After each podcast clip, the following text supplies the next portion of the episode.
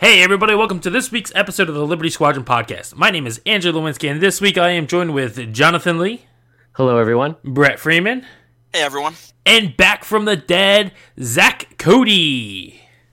Where am I? What? Where am I? I don't know this place. Do you even remember how to play X Wing? Is it like Lord of the Rings? No. Zach, you're, you're across the Western Sea in uh, Valinor. Yes, I am. I've crossed over. This nerd has taken some time off to play Lord of the Rings and decided now that the points are out, he wants to come back. So we'll welcome him back for now.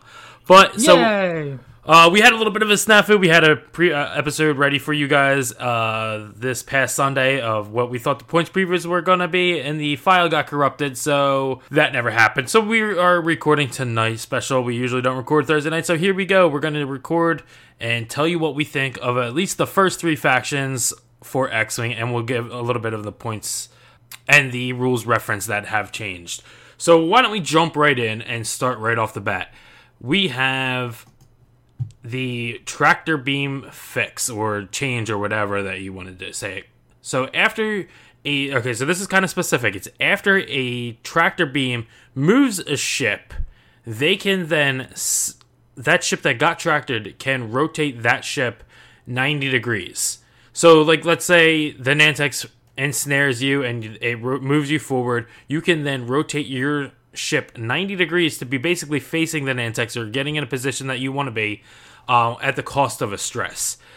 It fixes the problem of a Nantex basically like flying you all around and then uh, like arc dodging you and moving your ships around so you can still try to get arcs.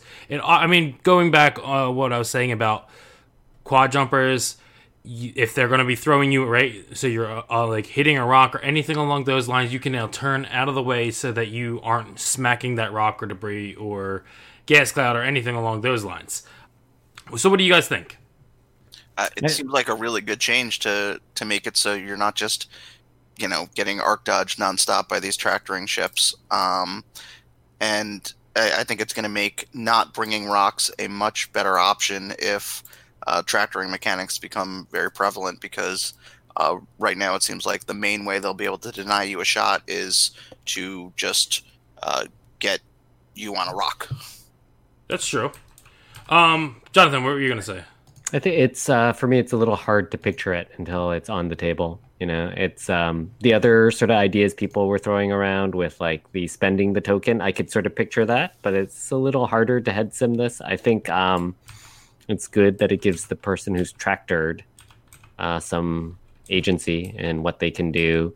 It means that you can't tractor someone and arc dodge them, or you know, because they can always rotate to face you. So it'll definitely make Nantexes at least like they might make a Nantex player think twice about moving you. Um, you also don't have quite as big of a fear of getting tractored into a position that's going to take you off the board the next turn. Um, just because you know you can now make sure you're facing a different direction. Whenever I'm playing against something with a tractor mechanic, I know like range one of of the board edge is kind of just no man's land for the whole game, um, because you don't want to take that risk of getting put in a really bad spot. So this sort of helps with that as well. Sure. And one of the other things I, know they even mentioned it on stream of something that you have to spend a tractor token to possibly move the ship. Where uh, I, I kind of like this a little bit better because then it, it leaves that mechanic open of the negative one agility dice. Um, that is pretty much, I think, the best use of this tractor mechanic um, overall. That you're still getting that as opposed to having to move it around. Yeah, I, I think this is a pretty neat fix that I definitely would not have thought up on my own. Um, and I, I do think I like it a lot better than the, the tractor, like spending the tractor token, because uh, it, it was really tough to figure out how something like that would play out on a Nantex that's essentially tractoring two ships. Right, and and the other thing about that is that like now you, as the person tractoring your opponent, you're now going to have to sit there and kind of decide if you even want to move the ship. That like you, you're going to give it that uh, token, but it's going to be like, am I going to open up all these possibilities for my opponent, or am I just going to let them keep the token and not move it? Which I, I think that was the right call on their part. Um, any any final thoughts on t- tractor? Narratively, how is this supposed to be working? What's the fluff behind turning my ship while tractored? So, like, let's say you're like tractored by the Death Star and you're trying to get away, and you're just like, oh no, uh, I can't get away, but I can kind of pivot. Like, And you're like hitting your engines. And yeah, Hype, yeah. You're like, But the Falcon couldn't do that, and it's got like the best engine in the galaxy. It's a hunk of junk. that's it. yeah. You're I, a hunk of junk. I think the uh, Death Star's tractor beam is a little bit more powerful than a Nantex's. Yeah, probably. Maybe a little bit. Probably. Probably it's smidge. So is the Nantex dead? Is it just dead now? Is it? Oh no, I think No I mean, idea. I think an i6, I mean, what is Sun Fac 52, 54 points? Um, because the Nantex isn't in hyperspace either. or, Um, ensnare, I'm sorry, um, isn't in hyperspace. So I I think people might bring it just to bring, you know, an an i6 if that's the way they want to go. Like, I mean, there's so many possibilities out here. Like, I know the first thought in everyone's mind with this points update is can we take the list that we've been flying and see how much better they can get? But I think the right mentality going into this is can I find the new lists? And I think there's definitely going to be a huge splurge of new lists coming out. And uh, I think that's the right way to go. And like, I think Sun Fac, um, any of these could possibly, you know, be that way to go. Just, you know, they're, they're cheap otherwise. Like, it's a 54 point Nantex um, i6. I, I think that's the right way, as opposed to trying to find points for ensnare. I mean, the challenging thing though is he can only reposition by tractoring himself, and without ensnare, they can never get rid of it. But if you put Gravitic on there, I mean, your odds of Uh, yeah. of getting two evades are are pretty solid at that point. So it, it reduces your total evade potential, but it gets you a little more consistency. I mean, it, it's definitely worth playing around with. I think. Yeah, That's a I, good I don't think it's dead on water, but um, it's definitely something to mess around with, and I, I think someone might possibly come up with the, the right list for it. Yeah, I can see what you mean. I guess it would draw a lot of uh, aggro. You know, if someone sees uh, Chertek or Sun Fac, you know, they want to shoot it and can distract them from the rest of your list. Yeah, I mean, Chertek's thirty nine points. It's kind of like that's an I four that can do shenanigans. Um, I, I, it might be. Oh, I guess Chertek kind of wants ensnare with his ability. Um, I don't know. Like I said, I've always wanted to mess around with these things with a, without putting ensnare on there. I mean, Berwer might be one of the things to go to with uh them losing the what is it called the Belbullab in hyperspace that this thing can kind of act as its own um, act as its own tactical relay without having a tactical relay on the field. Like that, that's something that I might be considering doing. Um, but anyway, let, let's move on to the next rules s- subject. We have composure that no longer can be.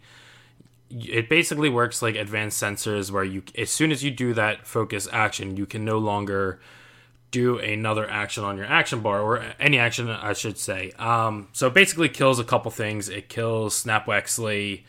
Uh, what else? It's going to kill Von. Not going to kill Vonreg, but Vonreg's. Everyone right off the bat was saying just staple composure to the uh, Vonreg's tie to basically do the barrel, fail the barrel, get the focus, and then target lock. Um, so th- they fixed that real quick, and I'm okay with it. I mean, I feel a little bit bad for Snap, but you know, I guess he died, so it's fine. And and it just sort of future proofs it going forward. You know, because Right. they had other other ships out there, they don't want to always have to be worrying about this the stupid card they made to try and help new players. That's just going to ruin the game. Right. It, al- Get no, it also affects uh, Sabine. yeah, definitely affects Sabine. Um, So it affects Cooper and no one else. does does he even play X Wing anymore? He's not listening. um, Technically, he plays more than me. I can't make that joke anymore. Yeah, um, yeah, well, it- good. It's gonna it's interesting. I think this is the second time they've had to change the rules around composure because of composure. What was the first time? So before, when you linked into a red action, I think if I remember correctly, right at the very beginning of the game, when you linked into a red action, you d if it Uh. failed, you didn't take a stress. Correct, and they they had to change that like week one. I want to say. Right. Yeah, they, they, I remember them checking that real quick. Because I remember I would put um, you could put composure onto like uh, like an A wing, and then um, you could target lock and then boost, in fail a boost, and then get a focus token. All right. Um, yeah, so that, that, that's a simple fix. I, I mean, I'm glad they did it. It's not going to just one point auto include for all the new TIE fighters that are coming out, or the TIE interceptors, whatever they're called. Um, so, yeah, that future proofing for this next wave is definitely a plus. Uh, and then there was one more. I can't remember off the top of my head what it was. What is it? Uh, gas clouds. Gas clouds, the big one. Why did I forget that one? So gas clouds now are if you roll over a gas cloud, you roll an attack dice and you take a strain token on a hit or a was it a crit or was it a hit? I'm sorry. A hit or a focus. Hit so or now, a focus. Yeah, five eighths of the time. So they have the highest chance of a negative consequence of all the obstacles compared to before where they had no downside. Right. Um, I, I like this because it's kind of like it adds that evade result, but at the same time, is now taking away that evade result. Um, especially with aces and you know Jedi that kind of rely on these gas clouds, it's going to give like your opponent basically one free shot at this. Mathematically, I, I think it gives it one free shot at that ship, so they, they can't just be protected by these things. Any uh, any any thoughts on these? Do do you think it's finally about time that we finally have this interaction? Yes. Oh, definitely. I mean, as someone who flew Jedi, like uh, I, I never took gas clouds out of my boxes Because you're the worst kind of people. because You should have taken Now, big I mean- rocks like a man. I, I should have, I guess, but but I like the free evades, and uh, now essentially you're you're getting essentially you're getting an evade token for one of your your dice, I guess, um, when you're obstructed, even if you do have that strain, right? You'd be rolling the same number of dice that you would roll otherwise. It's just you get to turn a blank into an evade, so you're still, you know, probably better off than if you just, you know, weren't obstructed at all. But uh, it's definitely now not the massive defensive bonus that it used to be. Does this change what you would be bringing with something like Jedi or um, any kind of AC type play? Probably not. I mean, it's it's rare that I would fly over them. It was nice to have it as a, you know, an escape route, and I'd still rather have that than take a damage um, from a rock or, God forbid, get stressed and then you know, uh, Yeah. you know, be in a bad spot for the next turn. So I, I think it's probably still what I would take for an ace, but um, you know, it's nice that there is some consequence. Yeah, you know? It's funny you say that because like um during the system open at PAX Unplugged, every single opponent I went up against brought ga- at least one gas cloud, and I would always snag the one gas cloud and kind of use it as Fenn's bubble to be like, you need to come fight Fenn or my zealots, and go from there. And it really kind of like um it worked in my advantage, I would say a lot of times because like you're probably not killing a range three Fenn through a gas cloud, and that's that like small defensive bonus that he needs until he can get to that point that he's at range one. Um, so with that being said, like I guess with a good player, like the gas cloud is still probably super optimal to take as opposed to some of these other asteroids uh, in, in that regards. But I, I think at the same time, it definitely punishes the um, person that like you might like throw through the gas cloud just to try to escape and then use it to its advantage like something like a jedi um, zooming through the gas cloud and then boosting away and, and hoping for the best where this might be the chance that you can uh, actually punch it in the face. Um cool. Any uh any other thoughts on gas cloud? Jonathan do you think swarms are going to be affected by this? Do you think they care anymore?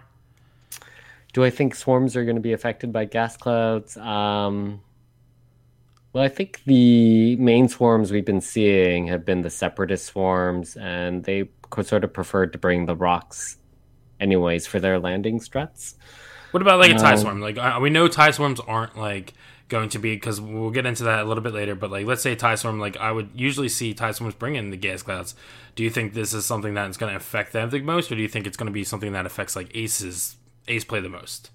I think in a tie swarm, you know, I guess the tie swarm has its own issues now with some point adjustments that it's facing. But I think for a tie swarm, I would always prefer to bring the small rocks instead because I found that like my opponent would leverage their gas clouds more, or like the. So it's kind of like when two people both choose to joust. The old X-wing adage is someone is wrong. Hmm. so if two people both bring gas clouds, they have different kinds of lists. You know, the gas clouds do help one person more than the other. And I don't know, against two attack die shots, I feel like the gas cloud, it's really hard to push two, at- it has been very hard to push two attack die shots through gas clouds. Sure. So that's why with swarms, I've always preferred to bring the small rocks. So I think, um, no, I think, I don't, I think the change is good. And I think it affects aces more than it affects, uh, Any affect song. the swarms. Yeah. All right. Um. So, any final comments about the rules change? Um. Do we want to talk to you, Jonathan? You can recap this the best about the aftermath effect. Oh yeah. So there was a change in um, in certain tr- triggers of certain abilities. So in the attack, in when you're attacking, the very last step is the aftermath. That's after deal damage, and they added a line that says uh, that talks about abilities that trigger, and it says you resolve any of the defending player's abilities that trigger after a ship defends or is destroyed uh, in the aftermath step. So what that would mean is, um, if a ship of yours dies and there's a trigger there, it happens immediately. It doesn't happen at the end of the um, of the end of the initiative phase. So say you had a vulture and it dies. The second it dies, um, and you have TA one seven five, TA one seven five triggers immediately. It doesn't happen at the very end of I one or whatever phase you're on. Uh, so that gives the advantage of giving you your folk your calculate tokens right away. Because what would sometimes happen is you would end up you'd get the calculate tokens at the very end and not be able to use them. Right. So this is like super important for the mirror match, which is really where it became a problem. Um, that everyone was just getting their calculates at the end of the I one step, and it was doing nothing for anyone. So now it makes it, you know, much more beneficial, I guess, to be second player um, in a ma- matchup like this, so you can get all your calculate tokens before all your guys fire or, or have some for defense. Yeah, or what could happen is if you're fighting an opponent that had all their ships. So if you're fighting a sinker swarm, they're all at two, and then the sinker, they all the sinker swarm shoots at your um, trade federation droids, and then they kill some droids, and then after all the torrents have fired, then your cal- you'd get your calculate tokens, and you wouldn't be able to use them defensively. Right. Uh, Yeah. So it's it's a it's a small. I mean, it's a in those niche situations, it's a it's a nice buff. And spoiler, TA one seventy five paid for that change, big time. How much is he? He went up uh, by four points to nine now. Oh, all right. Cool. Spoiler. Spoilers. Cool. All right. So let's jump into the points. We're only going to cover the first three factions: Scum, Empire, and for uh, Rebels. Um, so why don't we start right off the bat with Rebels? Um, Jonathan, you probably and probably Zach. Zach, have you had a chance to look at this? Because I know you are a big B wing player. So wh- what are you guys most excited for, and what are you least excited for with all this? Like, tell tell me what you guys think about this. You first, Jonathan. Sure. So um, Braylen went up one point, uh, and I think we had talked. Uh, at least Chris and I had talked on a previous episode that Braylen's great. So even up a point, he's still worth the fifty-two points. And then I think the only other thing that went up in Rebels was R two D two for regen, and Leia, Leia went, went up up, one one point. So if you compare that to all the price decreases, I think uh, Rebels came. I think all the fact, most of the fact, all the factions sort of came out ahead. Um, the things that are exciting to me, and they talked about this on the stream, is how they dropped the points on a lot of the generics. So the generic X-wing, you know, sort of harkening back to the end of 1.0, you can now fit five X-wings in a list, with the Blue Squadron Escort being 40 points and the Cavern Angel Zealot being 39. So you can play five X-wings. Um, so I think that's exciting. Um, and that's and then I think it's just nice they dropped points on all sort of across the board. The Bandit Squadron dropping to 22, just like the Tie Fighter dropping to 22. So you can squeeze more generics in. The Falcons went down. The Twenty four hundred went down. 2400s. Do you want to go through everything or just sort of let's talk about each like chassis that maybe like um. So why don't we you, you know if you want let's start with the twenty four hundred then. Okay, so uh, Dash Rendar is now 91 points, and I think at the start of 1.0 he was 100 points. I believe he was 100 exactly. Yeah. Yeah, so that's a pretty significant price drop. Uh, the tough thing with Dash is you're always tempted to put to- all his toys on him, and then when you put all his toys on him, he's still going to be well over 100 points, and it makes it hard in Rebels to find a good match with him because I don't think you get good two ship lists necessarily out of Rebels. You know, you could put like a loaded up Luke or um, I guess a Wedge. Some people have played Han Luke Han Wedge, but I feel like that's pretty tough to do. And then you could do Dash and two other ships, but it's just then you're looking at like maybe generic X Wings. I, I still think Dash, I don't know, the chassis is I think you know I said this in our deleted episode. I think the chassis ability, like that four die gun and turret, it's really hard to price it. You know, because I feel like it's going to be bad until it's undercosted. You know. So one of the things to kind of remember though is with the not only did Dash go down seven points, but expert handling went down uh, two points on the large base ships as well. So it's kind of like that might be something to consider with Dash um, going into the future. So like I mean, right there is granted he's already ninety five points, but if you can kind of have that uh, like I five um, moving last, you can never be in that range one bubble because you could just essentially uh, barrel roll out of there and then um, try to like maybe loot him up with some kind of crew to give you some mods in case you do have to do that. Um, I, don't think this thing is completely lost. And again, I, know I talked about this at great length in that deleted episode, but I, think this is something I definitely want to take a look at. I know he, he's a, a big points investment, but he's an i5 that shoots four dice, um, like pretty far. So I, I think this is something that like definitely could see some kind of table time, and it, it doesn't need that little trick to the Han Gunner trick or anything like that. Now, um, I, I definitely think this is something that might see more table time and, and possibly even be a little bit competitive. No, um, okay, so you have Dash with expert handling and Outrider. I mean, I, I don't think he him would with- take Outrider. Uh, Well, and then you pair him with Lando and Yenam, I mean, Minyam crew, and that's 193 points. So you have the two two i5 turrets, and then you have both of them moving at i5. You have Lando being able to give dash actions at range at range zero to three. Yeah, Zach, are you gonna say something? So that might Yeah. be good.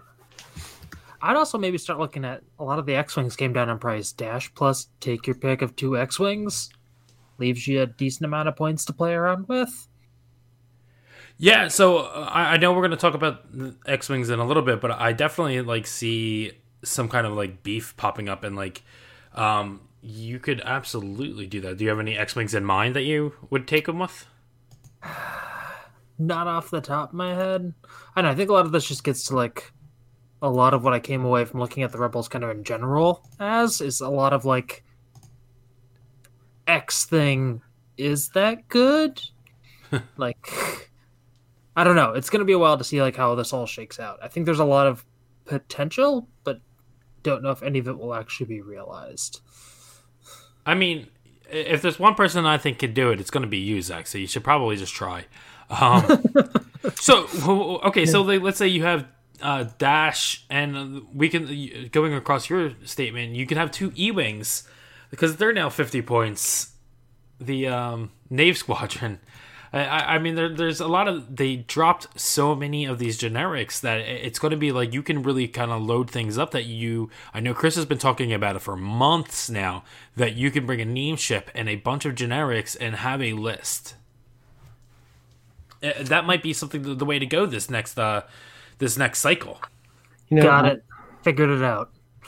Dash and two generic Auzitucks. What were you gonna say, Jonathan?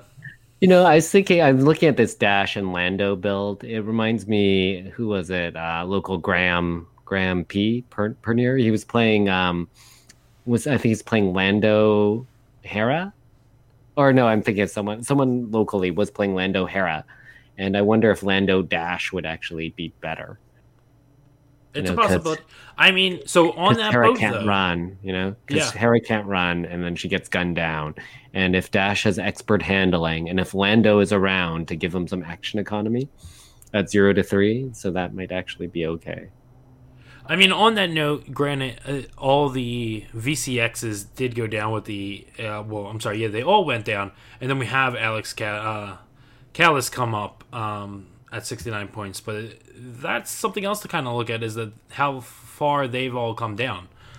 Um, but yeah, no, I exactly, I get exactly what you're saying. Is that like that might be something to take a look at? Is these large base turrets have been dropping almost every single points adjustment um, here and there. So like it, it's definitely something that like FFG is trying to not probably kind of like force us to play eventually. Like it's been a while since we've been able to really kind of see success without them being janky, like where we had the double tap dash or the um, handbrake Han or anything like that. They've always kind of had this like secret trick up their sleeves, but um, maybe we're finally reaching the point that these are going to be a staple in the game and finally be a part of the game that you can't just ignore them. You Yeah. know, if you drop down to Leebo or to the Wild Space Fringer, you could fit um you could fit like Luke and Wedge with like the Wild Space Fringer. Yeah. Yeah. And like, for example, not saying this is good in the slightest, but just to make a point, you can now take Han Solo and three Cavern Angel Zealot X-wings and have three points left, or you could actually move them up to Blue Squadrons and then be right at 200.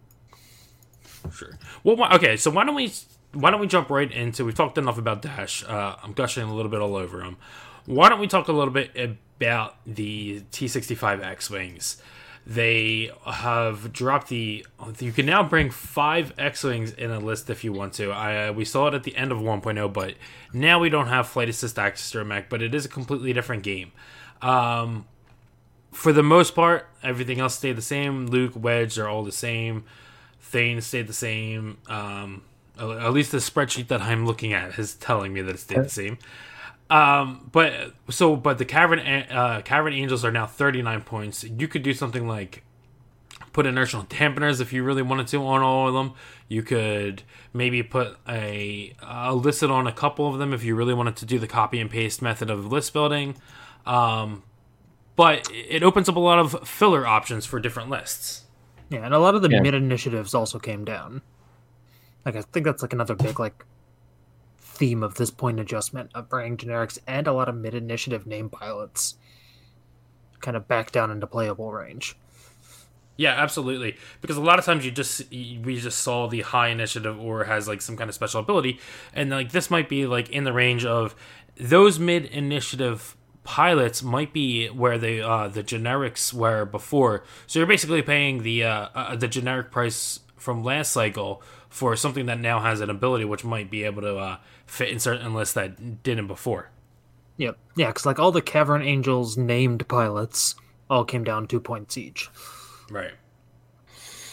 Uh, Yeah. Something to look at. Jonathan, do you, do you have anything about X wings? Yeah, well, we're talking about these ships. Should we talk about what's in hyperspace or not? Because some Uh, of the X-wing pilots are, and some aren't. Why don't we Why don't we um, talk about hyperspace? at. Yeah, after the points. Okay.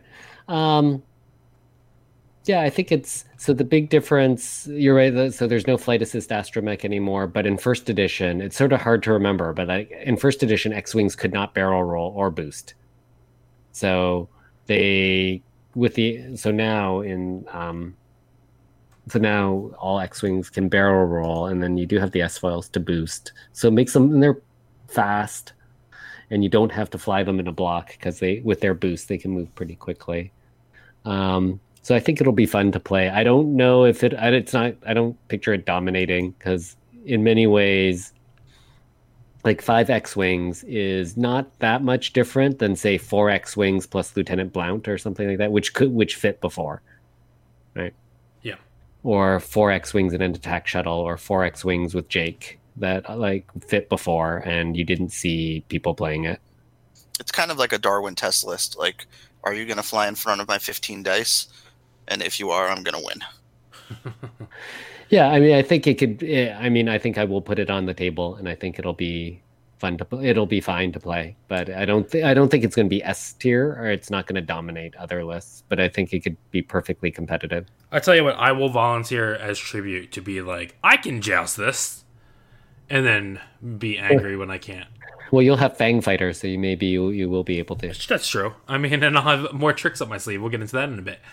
Um, okay, cool. So, anything else about X Wings that you think was really um, noteworthy? Let, let, us get into some noteworthy things. So, like, Fenn Rau went down two points. Do we think he might see some more play coming No. up? No. You know what's kind of funny is the Sheathipede is not in hyperspace. I mean, I know we said we would talk about hyperspace in a minute, but um, that just got re-released with the VCX, um, which is also not in hyperspace. which is also not in hyperspace.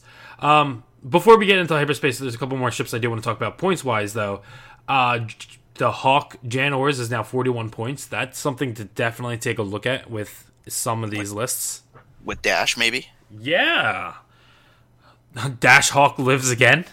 right? Trick shot, Outrider, Dash with Jan Janors. That sounds pretty nasty. Oh man, and you just throw some. You can load Jan up a little bit, throw some bombs on her or something. Well, you could uh, bring Jan and Roark and Dash. And probably Jake. Who knows? Man, that's all right. The, I'm now a rebel player. Yeah, they, yes. yeah. So th- that's pretty cool. It's a shame that I don't have two hawks now that we're talking about that. Um, yeah, no. So the, the hawks, when the title went off, it was kind of like very hit or miss. With Certain hawks succeeded, certain hawks just kind of fell behind. So with the, these going down, it, it, it definitely going to see some Jan getting out there. I, I think there's no reason not to be taking her. You got to pay the 18 points for that Moldy Crow title though. But I, I think at the same time, it, it's that's definitely notable. and Kyle Katarn, I mean, 38 points naked is, is still pretty good value. And even with the title, I mean, that's a good ability. That should definitely be seeing some play. Yeah, uh, definitely. You could, if you know Dash is going to not have. Um, I, I keep defaulting to Dash, but I mean, you could really do that anything. If you know that something's not going to have tokens or anything like that, you could definitely um, help them out. Especially if you know you're going down before the, you know, like if you have like one or two health left and you know you're going to be getting shot at, it's definitely something to look at. Now, I wonder if, I mean, it's easy to always think to want to put the, so the Moldy Crow title is so good, and you want to just put it on all the Hawks. But maybe, I mean, forty-one points is pretty cheap. I mean, you could put Jan and four X wings, and you have those X wings in front, you know, and then Jan, and then what Jan. The X wings have to be in Jan's arc, right? Yeah. So, she, so Jan doesn't have to can be like at range five, and you could have like four X wings, like fanned out in front, and then you could boost one of the X wings of your choice up to uh, four attack dice. So that might be I, I think Yeah, it's easier said in practice than done. yeah. The tough thing once you get you add the once you get Jan up to like sixty points, then you're looking at more like three ship, like you're getting to much smaller lists. Right. you know, like um, three ship lists, or if it's a four ship list, one of the ships is going to be pretty light, like Jake, like it could be Jake. You know, but Right. Um. All right, so definitely, uh, I'm taking a look at the Hawks. Any other notable? I know we with the attack shuttle has gone down a couple points. I think that's going to just be a filler ship. Same with the uh, Tie fighter, the modified Tie, um, Sabine Tie, whatever it's called. Uh, that's gone down a couple points. I, I don't see these as being any kind of staples in any list, as opposed to just kind of being filler ships. That we're we're going into that same boat of you know, this was now in generic range. I can now bring this and possibly get some use out of it. Um, I think for those uh, the Tie fighters, yeah, I mean they don't have the tricks that they had in first edition, so I don't see any reason to. They're in that same space as like Z95s. So right. I mean, even like twenty nine points for a Sabine Wren, I don't, I don't think that's even something I would take a look at. Uh, I, I would rather probably take the cheap generics and put upgrades on something else. If they gave it, you know, it had a crew slot in first edition, right? So if they gave it a crew slot back, then that would actually give it a utility. Sure. Um, Um, Get anything? Uh, anything on the points wise, rebels that stands out to you? The I mean, we the Kashyyyk defender has gone down to forty four points. Um, Yeah, so f at 44, I don't know, Zach, would you take a Wookiee at 44 over a B Wing at 41 or an X Wing at 40? Maybe. I mean, I think there's an argument to be made for a three die front half of my ship. Ship. It's just, I don't know. Maybe, maybe. I think if they wanted it to see play, the way to do it would be if it was like the only crew carrier. You know, so if you put it into hyper, it's not in hyperspace, but if it was in hyperspace and if it w- if there was no um, Hawk or U wing, then it would fill that niche of like a 40, 50 point crew carrier. I mean, yeah, I think that's the better comparison is looking at it against like the U Wing price wise. Like, what? Blue Squadron's 43, it's now 44. The Blue Squadron U Wing is 40 points. U f- the U wing 43? No, no, it, it has it here listed as uh, the U Wing is unless that. No, that's, That's- wrong. It's 43. Yeah, That's okay, 43. this spreadsheet is wrong. Yeah, yeah, it's 43. So it's one point different between the two. Is the Auzituck one point better than a U wing? Probably not, No. especially as a troop carrier, because as a troop carrier, you probably want a medium sized base to get that little bit of extra reach on top of it. So, So speaking of troop carriers, I thought one of the most exciting things was K2SO at eight points. I know it's not out yet, but like I would have paid twelve or fourteen points for that easily. and it- it's only you don't even play this faction. You wouldn't pay any points. I I might play this faction for an eight point K2SO. I mean that seems broken. Where where would uh, Brett? Where would you put K? Where what ship would you put K two SO on? A U wing or a Falcon or Literally any ship that I brought. Um, like I, I don't have any lists in mind, so I, I can't say where I think he would be best. But I don't think there is any reason to build a rebel list that has a slot for a crew without including him. He's going to be that good, in my opinion. yeah? Maybe, maybe we'll have to print some K2SO crew cards. Um, yeah, I think he he's going to be very good. It's just finding the right list for him. Yeah, definitely. Um, all right, but okay, let's You- go into crew cards then, since we're on that topic. Um, Leia got, went up. The Falcon went down three points, and the Phantom um, went down to zero points. Um, the one of the things we'll get into a little bit is the R two D two went up to ten points for a three agility ship, and the R two Astromech went up to nine points for a three agility ship. I think that's a huge impact on the meta altogether, especially with Jedi. Um, I, I know we're not going to be talking about Jedi today, but I, I think that's something that we could touch base on a little bit. Just that uh, these staples in the previous meta of things that everyone was bringing are now gone have gone up like such. It might not even sound like that much points, but like it- it's probably going to affect list building all over the place. Would you agree? Yeah, I mean, I feel like two points changes ago, R2 Astromech was four, if I remember correctly, right? And now on Jedi or three agility ships, it's nine. I mean, that's that's a huge change. So I agree. I think it's going to really change regen significantly. Right, and we never really kind of saw R2D. So every once in a while, you think it would pop up on like some X-wing, but um, I never really thought that like it had its place in um this faction, like as opposed to some of the other factions, because they they don't have the escape routes like some of the other factions do, or I should really be just saying Republic.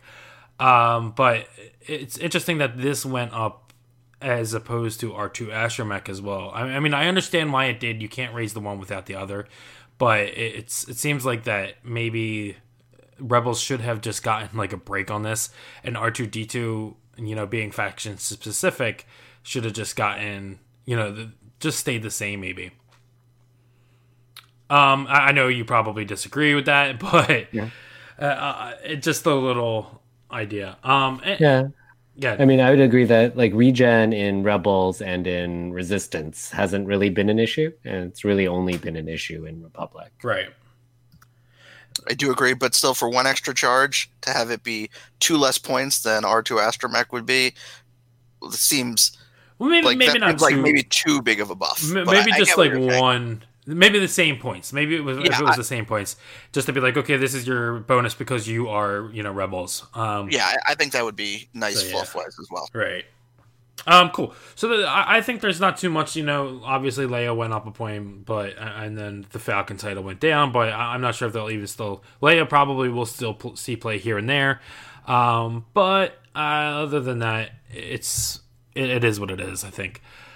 So why don't we jump into the hyperspace? We have a lot of stuff that got taken out of hyperspace for Rebels. It's I, I'm really kind of excited for this hyperspace season. We know the store championships for the first half of the year are all going to be hyperspace, and I think it's really going to give a breath of new life to the game because we're not like I know this was brought up in the stream of people saying that like oh I think it might get stale of you know how hyperspace is going to act and it's going to be the same ships. But I'm looking at these like different ships that are available to hyperspace and different pilots that are available in hyperspace. And it's really got me thinking that like okay like Wedge isn't in hyperspace but Luke is um, I, I I think it's very good for the game. I know what else did they they took the U-wing out of hyperspace. They took the VCX, e- even though it was just um put into hyperspace out. Um, what am I what am I missing? So, yeah. So maybe just to say what's in hyperspace, the the all the B wing pilots, all the Y wing pilots, and the generic Y wings also went down to 32 and 30 points for the gold and the gray. For the X wings, basically, um, the X wings are in except Wedge and Biggs and all the uh, partisan X wings. So the partisan X wings are not in hyperspace, and Wedge and Biggs are not, but all the other X wings, like all the other Rebel Alliance X wings, are there. So uh, and then the A wings are there, and the Falcons, except for, including Leia, the Falcons including Leia, and but not the Outer Rim Smuggler. And then for crew, it's just actually really there's just so many. It's hard to like parse this crew list. There's just so many um, Right. things that are in and out. But it's like the U wing not being there is a big change, and um, but I think I think there's enough tools here to build good lists. And it the last list, the list I flew at uh, at uh, PAX is actually completely is hyperspace still hyperspace legal. Yeah, we don't have like a decent crew carrier. Uh, I mean, like the Falcon obviously is a crew carrier, but it's kind of like you don't really ever use it as a crew carrier. Yeah, the um like a oh, support carrier. I should be saying like uh, like the U wing you would bring it like for layer or something like that. Where like the uh, stuff that you bring on the Falcon is kind of like beneficial to the Falcon. Yeah, generally, right. Uh, so K2SO crew is hyperspace legal, so I guess you could put that on the Falcon and um, Like K2SO on Leia and a Falcon seems pretty good. And we didn't talk about Leia yet. They they announced her points, which was only 79, uh, which is one less than Han, and I think the same as Lando is now. Um, so I mean that could be. She has a, a pretty supportive ability. She could be a really good support ship potentially. Zach, fluff wise, why is Leia an I five? She shouldn't be. Okay, at least we're all on the same page then. Um, good. I, I saw her fly in space. well, she flies the Falcon in The Empire Strikes Back. For like two seconds. She sits at the controls while Chewie flies the Falcon in Empire Strikes Back. Leia Gunner. um, yeah, I, I get what you're saying with Leia and K2SO. I really think the jam uh, on K2SO is going to be pretty awesome. I, I don't. I think people might be overlooking that. And I, I mean, I think jam is probably one of the coolest mechanics in the game. Uh, until you start throwing force users in my face, but Yeah, or like like K2SO on Lando, maybe right? Like he's gonna do a blue maneuver anyway. He gets a calculate token, does a blue maneuver, takes a target lock, jams away your defensive token at range one. That Yeah. sounds really devastating. yeah, And there's enough room for like Braylen and Ten Numb. Yeah. Oh, good. This is gonna be fun to play against. with it with the foils. So the foils are two points. Yep. Uh, oh, are we going to talk about generic upgrades this this week? Um, What is it? well, if we hit them here and there, we won't. We will. Yeah. So the foil the foils are two points. So I think I would de- I would take them on Ten Numb every time. Um, for Braylen, I don't know if I take him every time. It depends on if there's room or not. Uh, jamming beam is not hyperspace legal, so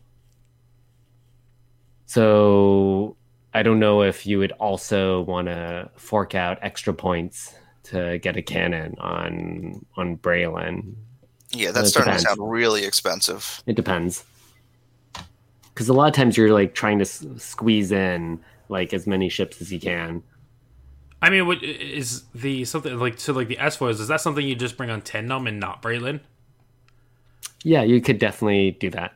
Because it's kind of like Ten Numb just becomes Braylen basically with the uh, red target lock or the link target lock. Yeah, so it's I'd agree it's an auto include on Ten Numb, and for everyone else, I wouldn't put it on the generics. And then for Braylen, it's if it fits and if you're gonna put a cannon on him, but then he gets expensive. Sure. Okay, so my last question then for Rebels is: Do we think Rebel Beef is back? Like, do you think that's going to be one of the big things that pop up with this point adjustment? We saw all these generics go down. I think that this might be something like Rebel Beef might be like its faction identity. And, and do you guys think similar? Or, you know, do you think something else is going to pop up? Do you think that the Falcon may be like the new faction identity, like if that pops up, or any other turrets?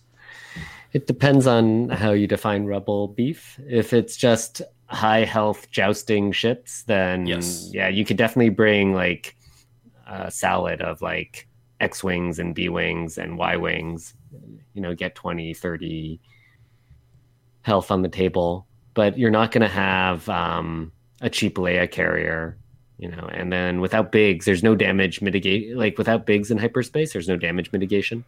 Are we? Or are we talking hyperspace or Either or. Yeah. So, um, but I think, I think we're gonna def- at least at the beginning we'll see a lot of gen- rebel generics coming in, just like at the beginning of in January or March when they did like points changes. Then there was a period where there was tons of X wings and Y wings and turret veteran turret gunners and dorsal and ion turrets, and that's and then the multiple Y ions, and that sort of disappeared though Sure. as people sort of honed in on on what became rebel beef. And then one final question, Zach. What are you most excited for with the Rebel faction? Eh, Probably Falcons. Yeah, you're gonna put Probably uh, Han back on the table. Han, I think like kind of again like playing into like what you're saying about like Rebel Beef. Like I think Leia and three X-wings looks really freaking good. Like that's 31 ish health on the table, and 12 attack dice with a force, and being able to turn around and get a focus token. Needs Set more up. K2SO. yeah, you just you can't fit that. You you can't do that. Try harder, Zach. tell them to drop the points further. Um, but no, like I think, I think there's maybe some interesting spaces with the Falcon. I think we touched on like Hawks. I think are another big thing. Like I said, I just I feel like a lot of what intrigues me about Rebels right now is it's a lot of is this thing good? We'll find out within the next month or so but I think yeah, it just there's all kinds of like open-ended questions now around five X-wings, mid-initiative named X-wings, generic E-wings, Hawks, VCXs, Dash. Like so many things went down that it's like there's gonna be some interesting combos out there. It's just gonna take a little while to find them. Yeah. I think that's what I'm most excited about is just sinking my hands into this sandbox and seeing what kind of sandcastle I can make. Yeah, they really seem to open up like the entire faction, which is which is great. I thought they would bring down the arcs a little bit, but they didn't touch the arcs except for Ibtisam. I think they. Yeah, they touch Ibtisam, the best Ibtisam. one. I don't even remember what Ibtisam does. I don't care, but she's my one of my favorite characters from the old lore. She was great. K Wings went down another point too, but I don't know if that matters. Um, all right, so let's wrapping up Rebels. Let's jump into Empire. Uh, Brett, you're probably the well versed on the Empire. You want to take it from here? What are you What are you thinking? What are you excited for? What? Are you, let's go into points. Um, so very few things went up, um, which is, uh, you know, very similar to what we saw with Rebels. Um, went up a couple points to 48. Um, we talked about him. It, may have been on the deleted episode about just how strong he is at making lists that would otherwise have no chance uh, be competitive. So, um, you know, that's a, a big point increase, um, but it's it's only two points, so hopefully not too impactful. Um, Howl Runner and Iden both went up. Howl Runner went up six points. Iden went up one point. Um, but most of the uh, TIE fighters got a point decrease. Um, so I, I think I I heard that you can really run like the, the same type of swarm with without really any type of, of points change. Um, but uh, I I didn't actually build it out myself. I think the Um, swarm they- tactics one like ended up being like a couple points over. That you can't do Okay. that anymore. Um, but just you know the chassis themselves. Sure. um, and and we'll talk about it later, I'm guessing. But uh, they did not keep all the Tie fighters in hyperspace, so that's going to be interesting. Um, and then Captain Jonus uh, went up two points. Um, I didn't really see him being used that much, but uh, it, from the stream, it sounded like you know anytime there was a force multiplier on a ship, you know that's going to just impact everyone around him. They really wanted to uh, to bring that down a little, so uh, they got the Nerf bat. Um, and then the last points increase uh, was Fifth Brother, the Gunner, went from nine points to eleven points. Um, this was actually a, you know, it's only two points, but it's a, a pretty significant uh, hit just because uh, there's really not many gunners that a lot of the ships want. They, you know, the the ships that the Empire have for gunner slots really are Phantoms and Strikers um, that are coming to mind right now, and neither one of those has a turret. Um, I know there's the aggressor, but no one cares about the aggressor. Um, so you know the one good gunner that they had went up, um, so that's a, a pretty solid hit. Um, but otherwise, I mean, there's a lot of decreases across the board. Um, all of the tie advance went down except for Vader, either one or two points. All of the interceptors went down except for uh. Other went down four points. Um, what was that? No, we, we lost you for that last part. So you said the Saber Squadron went down Oh. four points. Yeah, I'm sorry. Saber Squadron went down four points. Um, the uh, Scarif TIE Reaper went down two points to 39. Uh, so now that's a really cheap uh, crew carrier. Um, all of the aggressors went down two points. They still probably all suck, but um, you know, maybe not. So uh, I mean, there's a lot of changes all across the board. I mean, which ones do you guys want to uh, to talk about first? Um, why don't we go into the TIE Interceptors? Do we think that like the TIE Interceptors is something that could pop up outside of Soontir? I mean, I mean, you can get six now, so that's something. But I mean, they still are going to die just as fast as a Tie Fighter. sure. Um, so I, I, I'm personally not looking at any of them. I don't know about you. Yeah, no, that that makes perfect sense. I mean, like eh, they're cheap. I I don't know if that's something that like could possibly be a filler ship for Empire, but I guess what you said like hits it right on the head is that like they're gonna die just as fast as a Tie Fighter.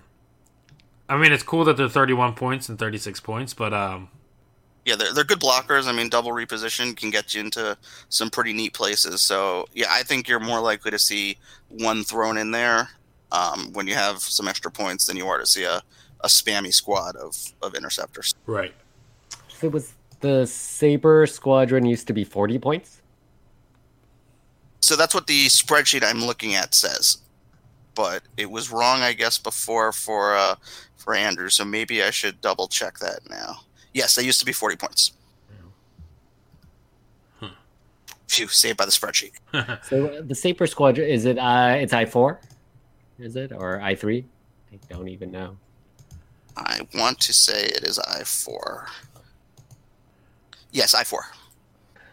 I was just thinking a few, actually many episodes ago, we had Biophysical on, and he was flying a list of um, Saber Squadrons and Gideon Hask, and had some success with that. Just like that pressure of having kind of like if you treat it like they're double reposition mid initiative ships can block or they can either they arc dodge things that are lower initiative than them, and block things that are higher initiative than them, and then you can get you can squeeze quite a few. So maybe I don't know. Maybe there's some. Maybe Chris should be here and he could talk about it more. That more. Maybe. Um, that will definitely be interesting to see because I know when we get into Scum, I'll talk about the uh, the Fang fighters that are I four that are now forty seven points, and that exact thought like kind of came into my head where there's a lot of things in the game that are below I four that can they can definitely arc dodge and take advantage from, but like at the same time, anything you know that's below I five it just becomes like a blocker for the most part. So definitely see where that could be useful. Yeah, if we get into a, a really like spammy type meta, then you know I four could have some really big value. But at least in what we were in, you know I four is basically I one. We lost you again. Sorry. Um, yeah, I four is basically I one in our, our current meta. Yeah.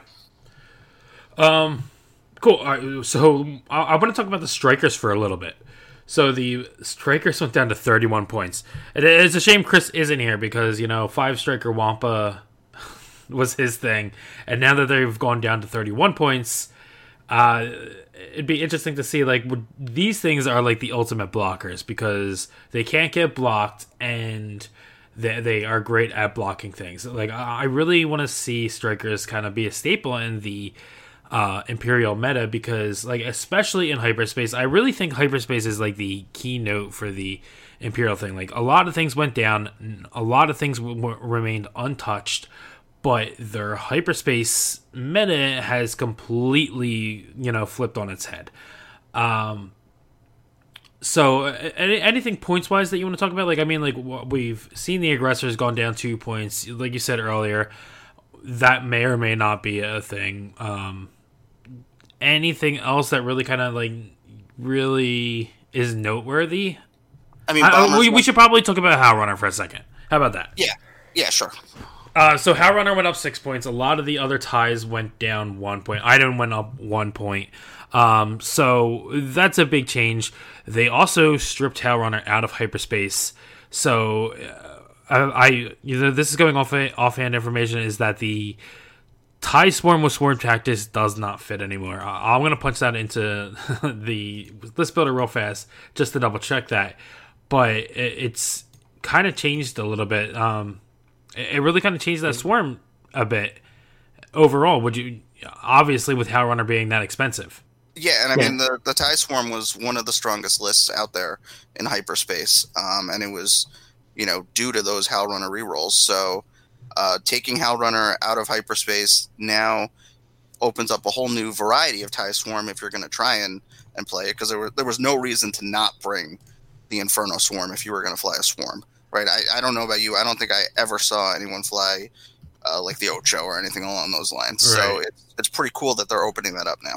Yeah, I think like the traditional or for second edition, we've tr- seen like six tie swarms really with Howl Runner, Iden, and then other ships. Uh, and you're not going to like Howl Runner and Iden going up by a total of seven points is pretty significant when the other ships people would typically bring like Wampa went down one, and sometimes there'd be uh, like an academy or two, and the academy just went down one.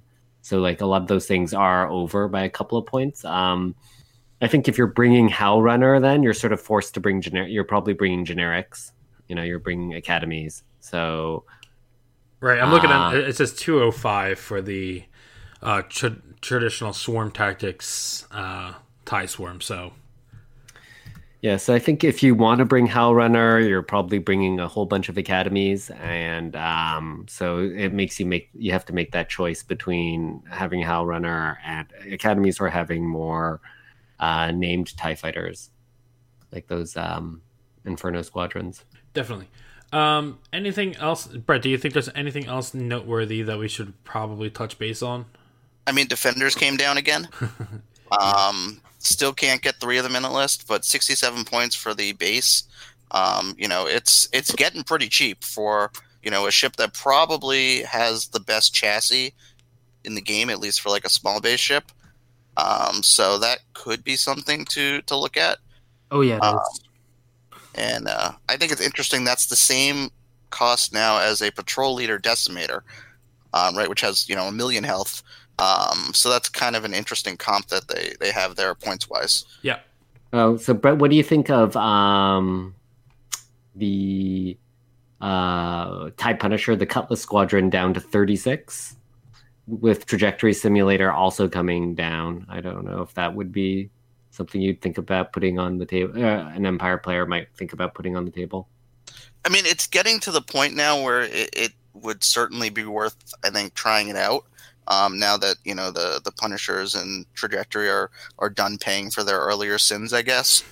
Um, but I, I haven't given it too much thought. But uh, I mean, you know, launching bombs is a pretty solid strategy if there's a lot of swarms around. I, I think we all know hyenas and uh, vultures are not going to want those proton bombs in their face. Um, going down to the crew and the, the upgrades, the Grand Inquisitor came down one point, which uh, is fine. I think, you know, he, he's a decent upgrade. And Fifth Brother, I think, is the big one here that he went up two points. Like, he was the cheapest Force upgrade, I think, at the game. Um, that well, Yeah. I'm sorry, they gave you a Force point and went up to 11. And, like, he really kind of became a staple in almost every Empire list. Yeah, I mean, it, just getting a force point is great, and he was a he was like a direct comp for what they thought a force point was worth because all he really let you do is change a focus to a crit instead of to a hit. Um, so, you know, it seems like they are pricing force up more, but really, it just seems to be him being the one who's increased. Yeah, definitely. Okay, so let's jump into the hyperspace talk. Uh, I like I said earlier, I, I really think this is the main news article for Empire is the complete like gut of hyperspace because I'm looking at the hyperspace list and I can't find Soontir on this list. I, I know. I, it seems like they made a mistake. Yeah. Um, so that's the mistake in the article, everyone. No, yeah, I, I feel like so like Vader's still there, the Tie Reaper's still there, Howl Runner, Wampa are not. Um, I know there's some other ones in there, uh, but it's interesting because they kind of lost their Duncan lost his Arc Dodger, his like you know beloved Soontir in the hyperspace meta. He did, but he still is Duchess, and he can do some pretty nasty things with Duchess. Yeah, absolutely. Um, but no, I mean they they took a lot out of hyperspace here, right? Like we have decimators, we have reapers, strikers, advanced, and then some ties, and I think that's it. So it's uh it's going to be pretty interesting creating empire lists uh, that that fit hyperspace. But it seems like you know that's what they were going for, and and that makes it pretty fun, I guess. Yeah, definitely. And, and like, uh, I, I I really want to want to like fly the decimator around. I, I think that could be a lot of fun. Just in, I mean, there's so many cool like crew cards that Empire has that you can throw onto the decimator and ha- like be good and have fun at the same time. Like uh, coming from my perspective, a scum player throwing, you know, the Grand Inquisitor and Seventh Sister and Death Troopers. Oh, I'm sorry, you can't throw Death Troopers too, but even Seventh Sister and Death Troopers on a uh, on a Decimator just sounds like a blast. Um, it, it definitely and is uh, I'm sorry, is did Vader lose something? Afterburners are yeah, not. I was just about to say afterburners are no longer hyperspace, hy- yeah, hyperspace, and that hurts him like tremendously. Like he, that was almost a staple for him, like ninety percent of the time. yeah, when he is going to be your main ship, um, which he's going to have to be, you know, if you're using him in this hyperspace, uh, he really needed afterburners. You know, if he was, you know, one of like three of your good pieces, you could maybe get away without it. But now, yeah, he's definitely going to be hurting. Yeah, for sure. So closing up Empire, do we have anything, uh, any final notes on Empire? Like Brett, same question. Like, what are you most excited for about Empire? What are you, what are you trying to like figure out with it? I'm really excited about strikers being as cheap as they are. Um, they are one of the most fun ships to fly, just with those advanced ailerons. Um, and you know, getting six of the, six of them in a list could be pretty cool. Um, I, I I think that's going to be a lot of fun, and I, I also want to get some some decimators on the board. Um, and I think hyperspace is going to be a perfect place to to do that now. Right. Cool. Uh, any other comments on Empire? I was gonna ask uh, Brett, uh, what does the TIE aggressor need to be uh, competitive? Uh, to just be forgotten. I, I don't know. I mean, I, I, I it, it's maybe it's cheap enough now. I don't know. I mean, it's not like the the worst chassis that's out there. It kind of is is a meme just in itself, but it you know it it's got basically almost the same as a like a, a bomber, so it could uh, serve like a, a really cheap filler role. But I I don't know. I don't, I don't see any reason to really explore it right now. Uh, you know, it is. It has the same. St- it's like the same as a torrent, actually. If you, Yes, I, without the linked action, I think, right? well, it has it has a barrel roll into red evade, Oh, then it sounds pretty similar. I agree. except it has one more shield. It is a shield instead of a hull, and it has a much. It has a better dial, except mm, yeah, there's much less red on the dial. Jonathan I just think- figured it out. No, I think they should. It's directly comparable to the bomber, and the bomb they dropped the bomber in price. So as long as they're that close together, it'll never, you'll never see it. I think if you took off one of the r- missile slots off the bomber and made the aggressor the only imperial ship with two missile slots, then maybe you'd see it. Yeah, but thematically, I really don't like that at all. Do you? Yeah, I don't. Yeah. Like, who cares about the aggressor? Just let it die. All right, so let's move into Scum. Um, I know I'm super excited about this. So, uh, I mean, I just have one question for FFG: Is Gargor Vim, uh, if whatever that, that's how what we're going to call him, is 28 points at I zero with a crappy ability? How are they going to let me take Sunny Bounder at 27 points when she probably has the best ability in the game?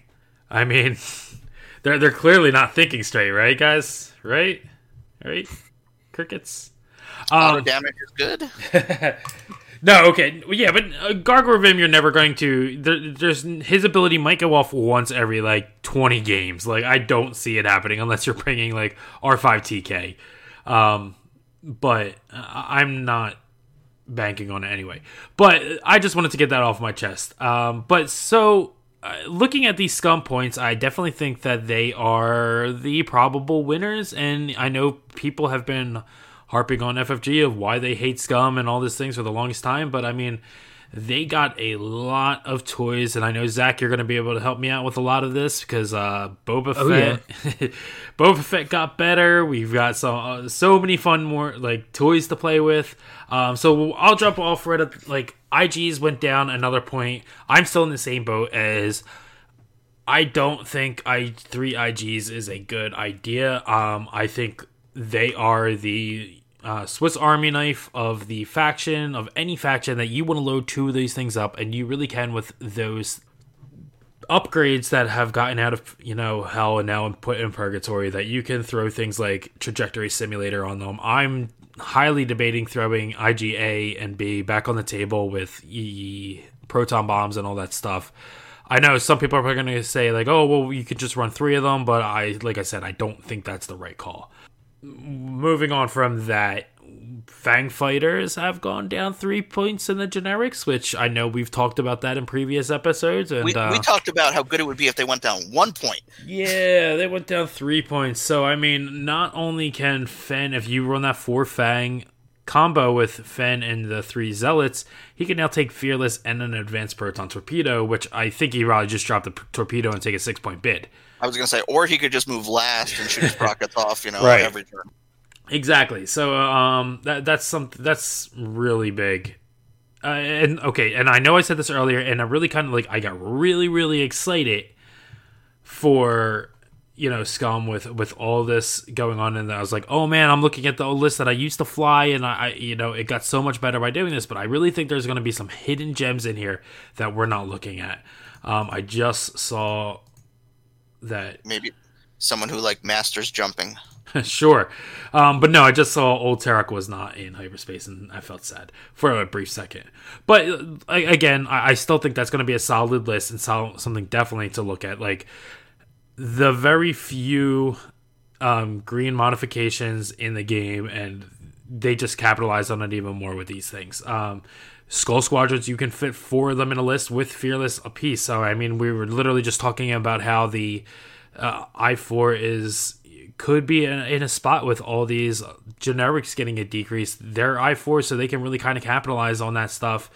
Um, taking control of anything that's lower. Like they could be like the new i5s because I mean, there's not really a lot of i6s in the uh, meta, especially in hyperspace. They took a lot out, so th- that's something to possibly take a look at. Um, and that shippability is still great. I yeah, mean, exactly. Four, I mean, four of those is so much better than five sabers.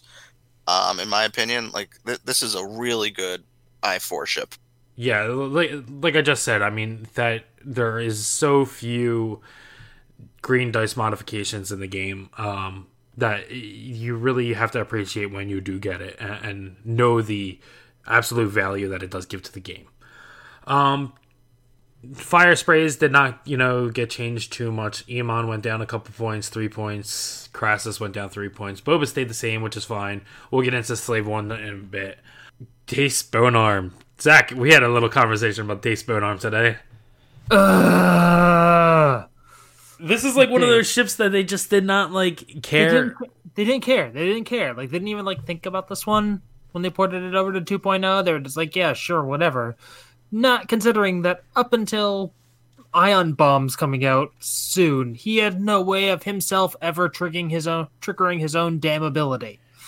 Yeah, I mean, like it makes me so furious at the game designers. It's the one thing that pisses me off. I mean, well, wait, his his ability is that like it gets more. Yeah, so I mean, after an enemy ship at range zero to three receives one ion token, you can spend three, and that gains two additional. Where ion bombs even give it three ion tokens right off the bat. So it's kind of like uh, still useless. This this should be like a thirty point ship. Um, just give it the spice runner that is whatever. Uh, I four. It yeah. should just not exist. Like it should just not exist. Like they should like come out on one of their live streams sometime and apologize to us and say like, "Hey, we really wanted to leave the office early that day and head down to the lake, have a few beers, so we just copied and pasted that one over." We didn't actually realize that it's totally fucking useless. We're sorry. but not really. Um, so that's enough about Dace. We don't. We, I don't want to talk too much about him. Uh, let's go into the real winners of. I don't even think this is a real winner of it because I have no idea how this is even going to impact. But Dengar is now 53 points, and the Punishing One title went down to five points. So Dengar naked with the title is 58 points.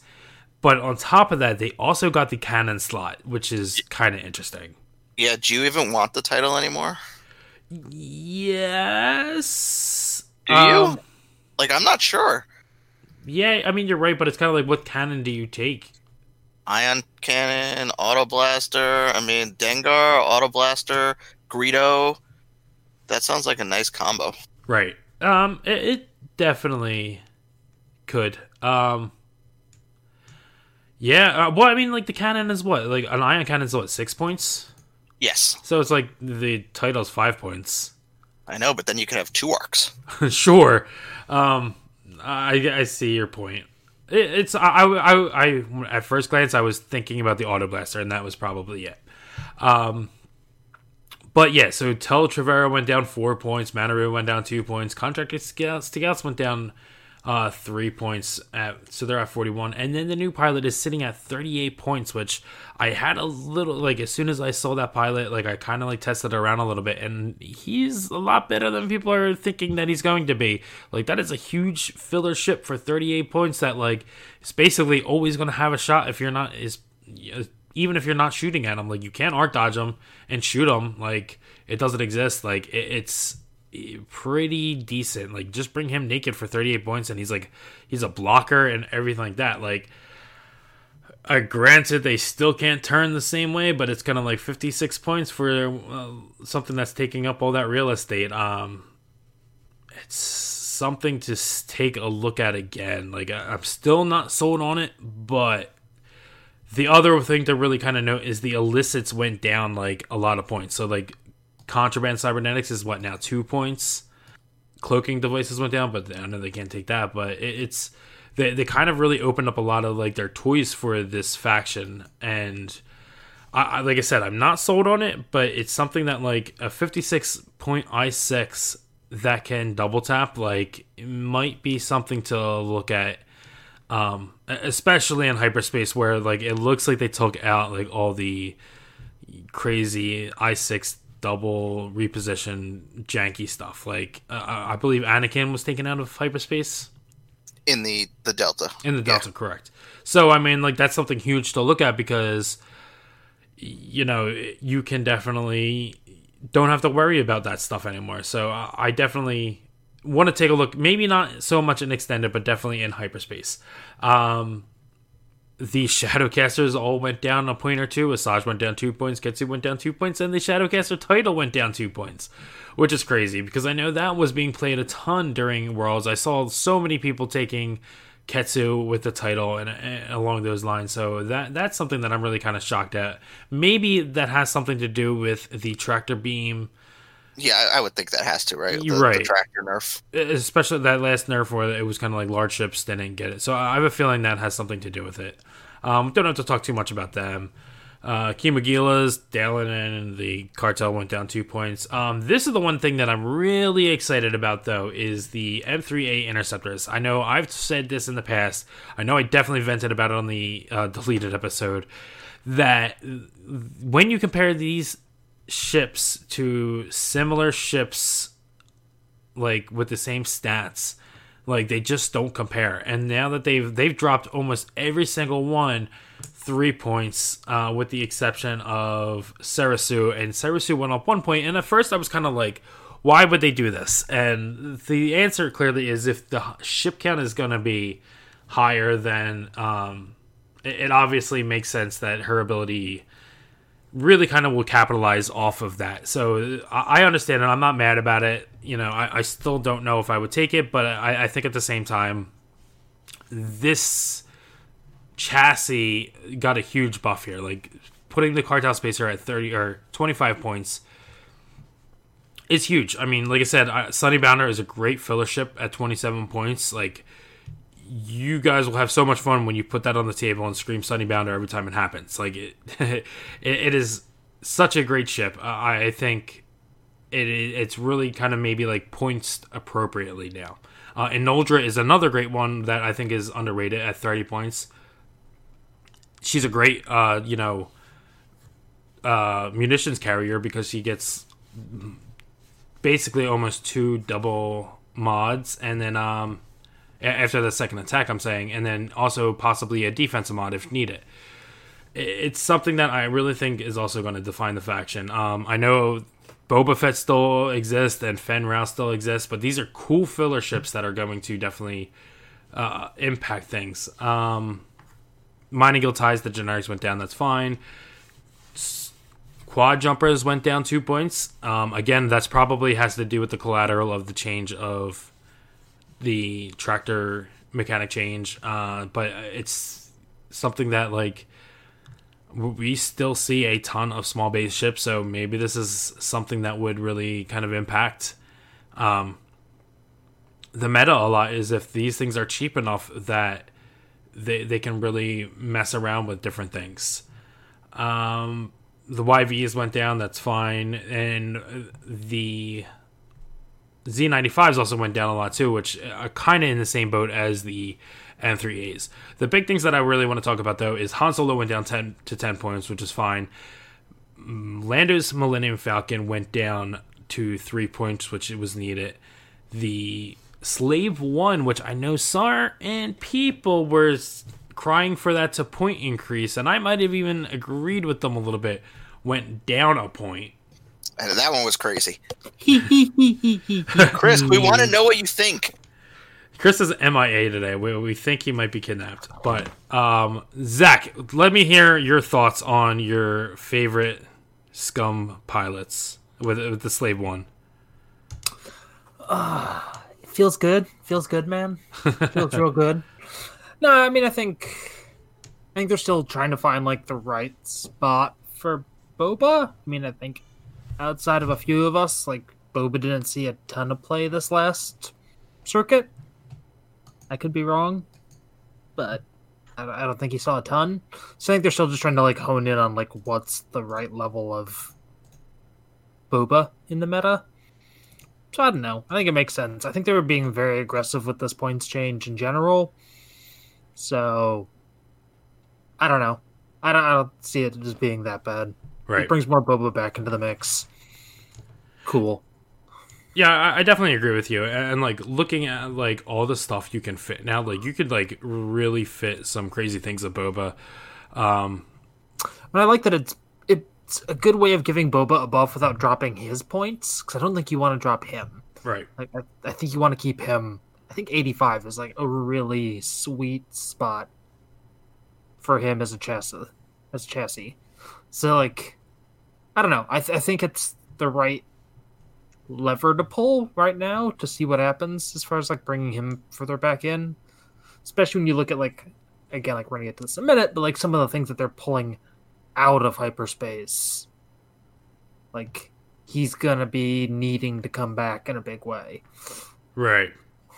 So Um. Yeah. So, like, looking at like the hyperspace list for it, so we have Fang fighters with the exception of Old Teroch. We have, I think, a full roster of the fire sprays, uh, full roster of jump masters, and M3As are in it, and mining guild ties. They took the Z95 out.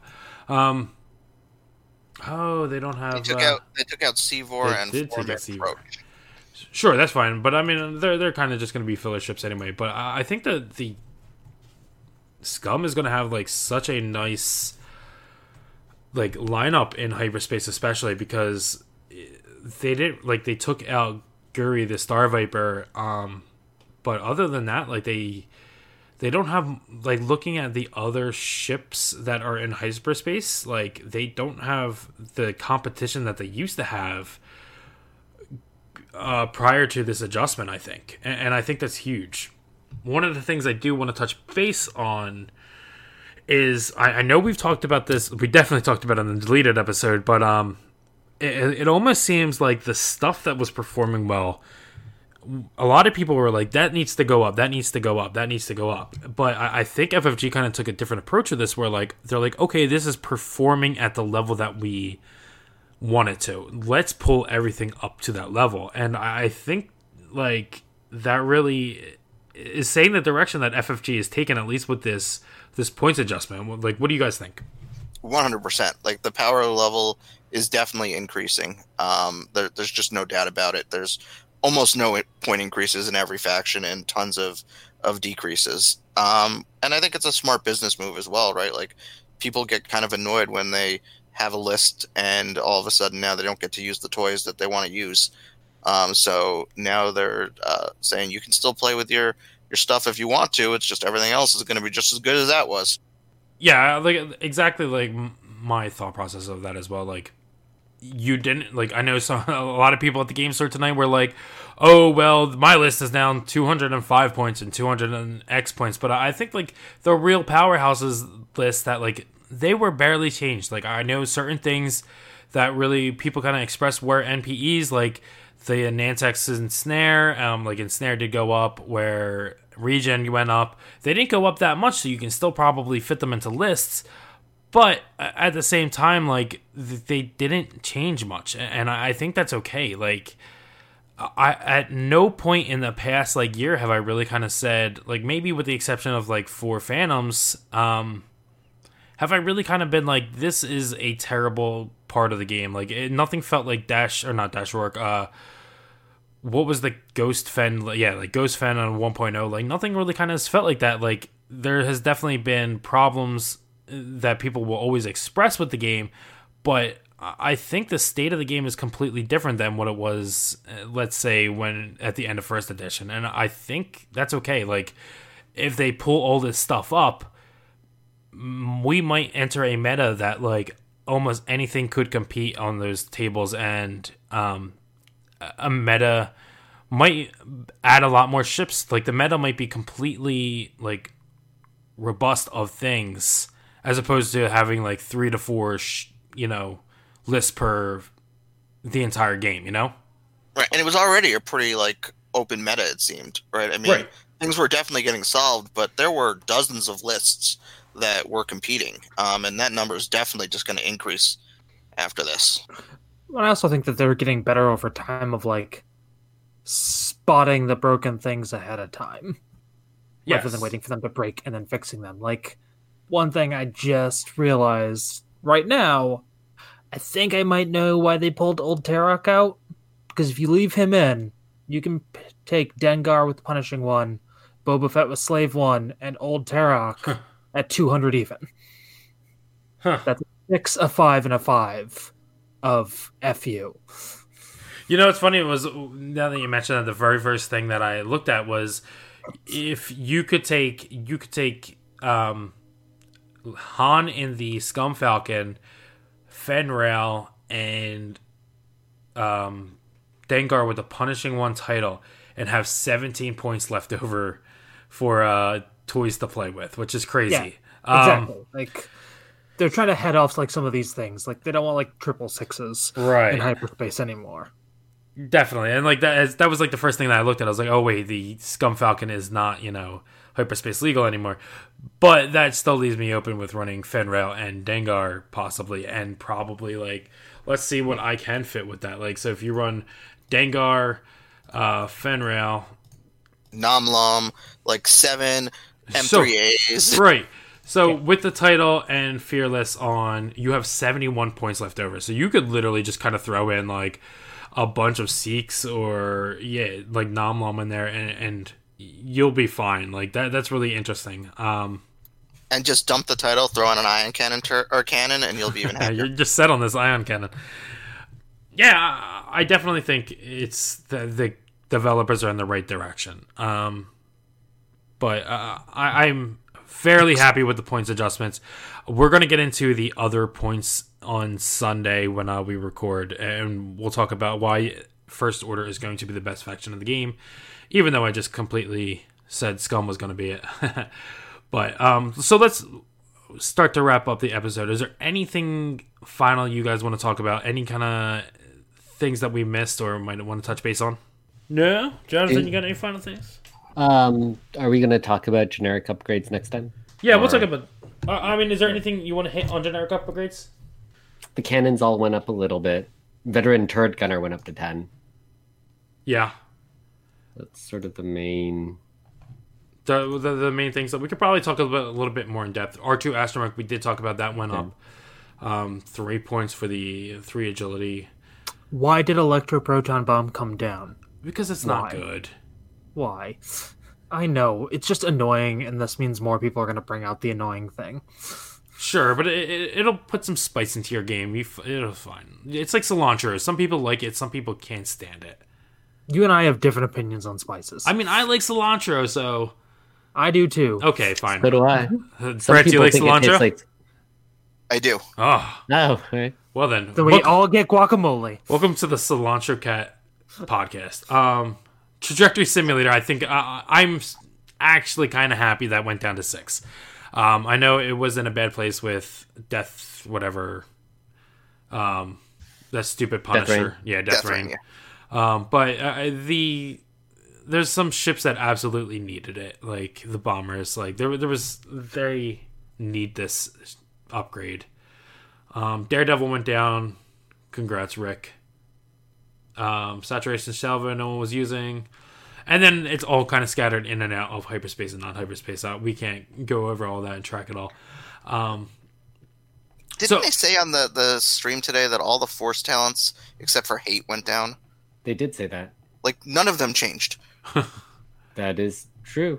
Okay, I just wanted to make sure they did say that. They did. not, They like- did. did, Okay. did hate go down? No, no, none of them went down at all. Even hate. I mean, they're Nothing. all exactly the same. Liars. Just like we're gonna get four waves this entire year, not including this wave. Um Cool. Alright, so any any final thoughts, anything that you uh want to talk about before we close out? Any shout outs even? Um Alright, so I do want to shout out. I know I know FFG had a rough week this past week. Um so uh, if there's like any way that like you come across any of them or if you're you know even if any of them are listening to or anything like this you know we f we pay our respects you know Oh, i know it's a tough time but uh i just want to pay respects for that they probably did a tremendous job and I, I know across the board i've never had a bad problem with any of the ffg employees so i i hope i wish the best for them in their futures Uh, any other shout outs? Um, I know Midwest Scrub Podcast. I'm going to email you. Check your email. We got we got final thoughts on what we want to do. And any other things, guys? Nope. Nothing. All right, Zach. Thanks for coming back. Zach, it was so good to have you on. We missed you. Yeah, you're gonna be Yeah. like X-wing famous in Scotland. Oh, something like that. Zach So was actually what in I'm Scotland for for four years or four months. Four years, actually. Four Uh, years. Time works differently for me. time goes a lot slower in Scotland. All right. Uh, so I want to thank everyone for listening. If you're a fan of the show, check us out on Facebook. Check us out on Patreon. Uh, Patreon rewards. We are working on new things. We will try to be sending them out within by the end of January. I'll try to have them all out to you guys. We've got some cool little tokens to send for you guys, and I think that's gonna wrap up this week's episode. So we're sorry that we took such a long time off. We didn't mean to. It was a mistake, and I hope this one gets out on time. So have a great night, and thanks for listening.